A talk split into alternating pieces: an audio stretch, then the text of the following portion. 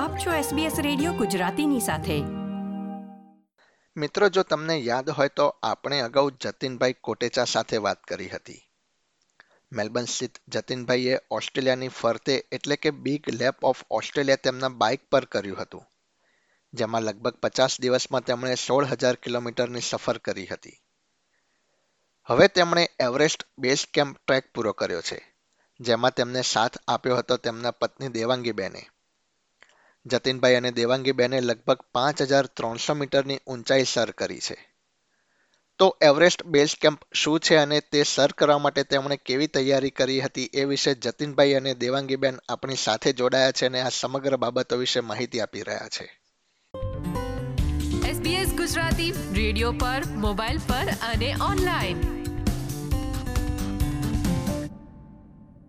જતીનભાઈ અને Devangiben welcome to SBS Gujarati. Thank you Jatinbhai સૌ પ્રથમ તમને પૂછવા માંગીશ કે લાસ્ટ યર તમે બિગ લેપ ઓફ ઓસ્ટ્રેલિયા તમે બાઇક લઈને આખા ઓસ્ટ્રેલિયાની સફર કરી હતી. તમે એકલા ગયા હતા અને હાલમાં તમે એવરેસ્ટ બેઝ કેમ્પ સર કર્યો છે અને એમાં તમે કપલ ગયા હતા. બંને જણે કેવી રીતે એનું પ્લાનિંગ કર્યું? હા એટલે ઓલું જે ટ્રીપ હતી કે એડવેન્ચર હતું, એ એકચ્યુઅલી અમે બે સાથે એઝ અ ટીમ જ વર્ક કર્યું હતું, પણ she was working on the back back end back end support દેતા હતા. અને અમે બેને we are very passionate about travel and hiking એટલે ધીસ વોઝ અમંગ અમારા ઓલું લિસ્ટમાં હતું, ઘણા સમય થયા.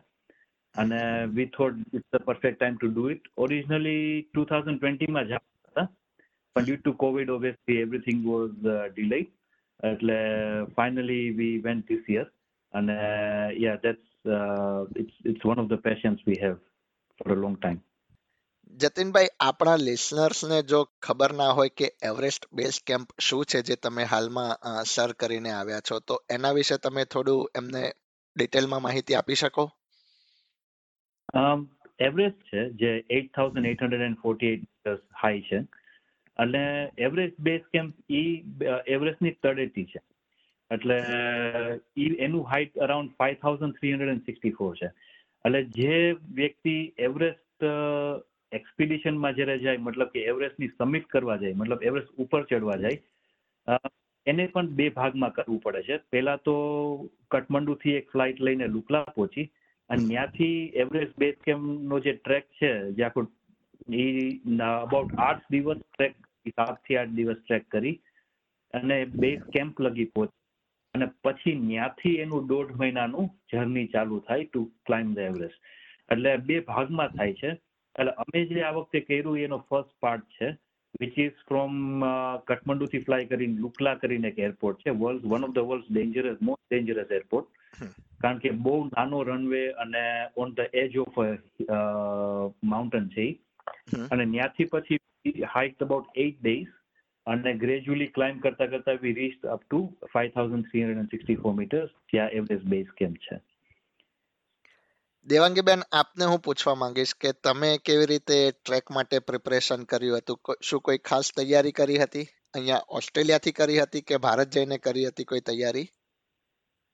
ટ્રેકના પ્રિપરેશન માટે mainly obviously physical fitness is important એટલે અ, અમે જીમમાં સ્ટ્રેન્થ ટ્રેનિંગ કરી યોગા રેગ્યુલરલી કરતા હતા જેનાથી બ્રેથ વર્ક ઇમ્પ્રુવ થાય કારણ કે oxygen is one of the main things ત્યાં અને it took us રફલી six months of preparation physically અને વીકેન્ડ પ્રેક્ટિસ હાઇક્સ કરવા જાય વી આર બ્લેસ્ડ અહીંયા વિક્ટોરિયામાં કે આપણે આટલી સારી હાઇક્સ છે નજીકમાં, જેમાં પ્રેક્ટિસ કરવા અને એના સિવાય અધર મેઇન થિંગ પ્રિપરેશનમાં હતું રિસર્ચ અને પરચેઝ ઓફ બધું ગેર એટલે કે કઈ વસ્તુ જોશે, કપડાથી માંડીને બૂટ્સથી માંડીને લાઈક જે પણ વસ્તુ સાથે કેરી કરવાની એનું રિસર્ચ કે રાઈટ વસ્તુ શું રહેશે અને પછી એની ખરીદી કરી અને એને યુઝ કરવાનું સ્ટાર્ટ કરવું.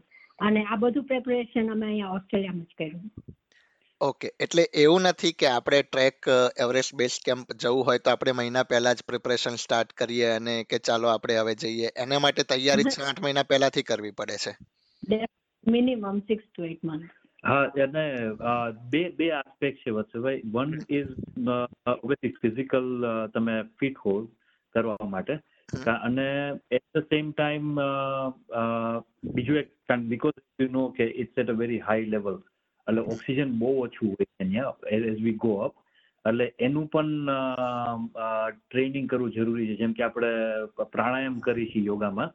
હા. ઇટ્સ વેરી વેરી હેલ્પફુલ અને અમે એકચ્યુઅલી ઓન ધ ટ્રેક અમે મેજર પણ કર્યું હતું કે પ્રાણાયામ કર્યા પહેલા અને પ્રાણાયામ કર્યા પછી અમારા ઓક્સિજન લેવલ બધા જમ્પ થતા હતા.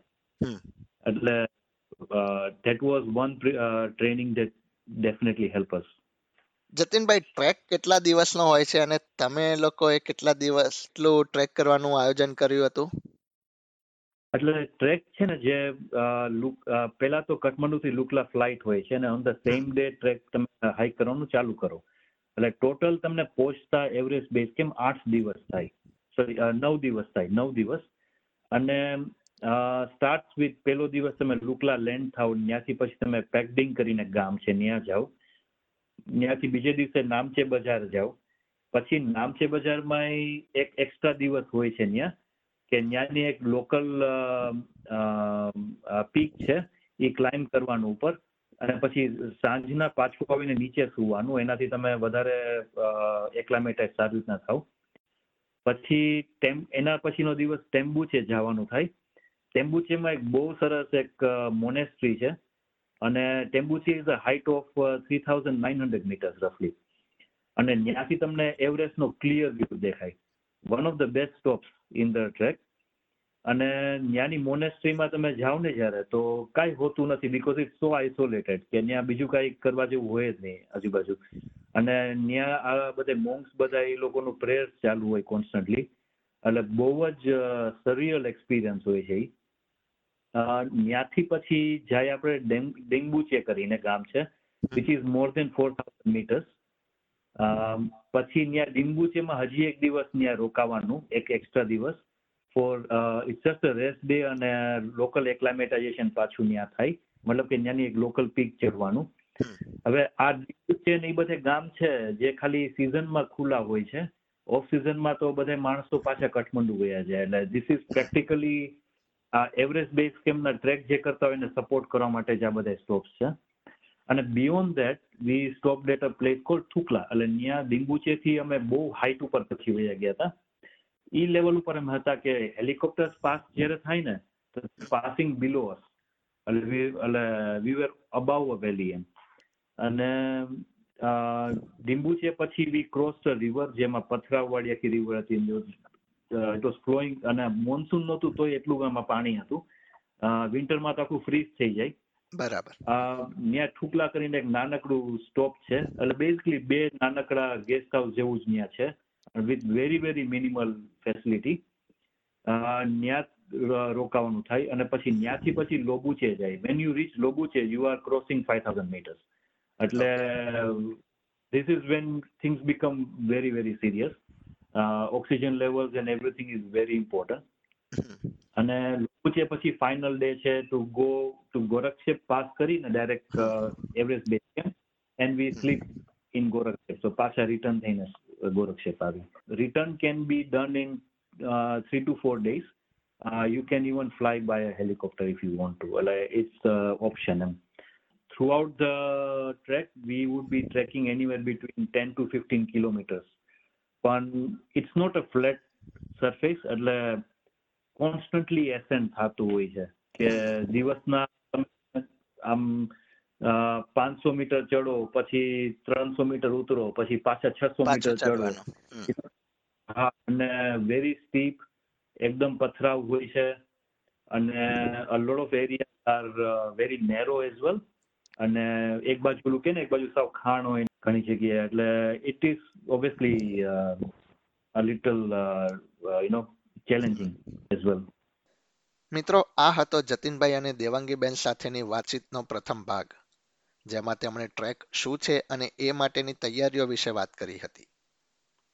બીજા ભાગમાં આપણે તેમની પાસેથી જાણીશું ટ્રેક દરમિયાન તેમના અનુભવો વિશે, જેમાં તેઓ ટ્રેક વખતના ચેલેન્જીસ, અનુભવો અને જોખમો વિશે વાત કરશે.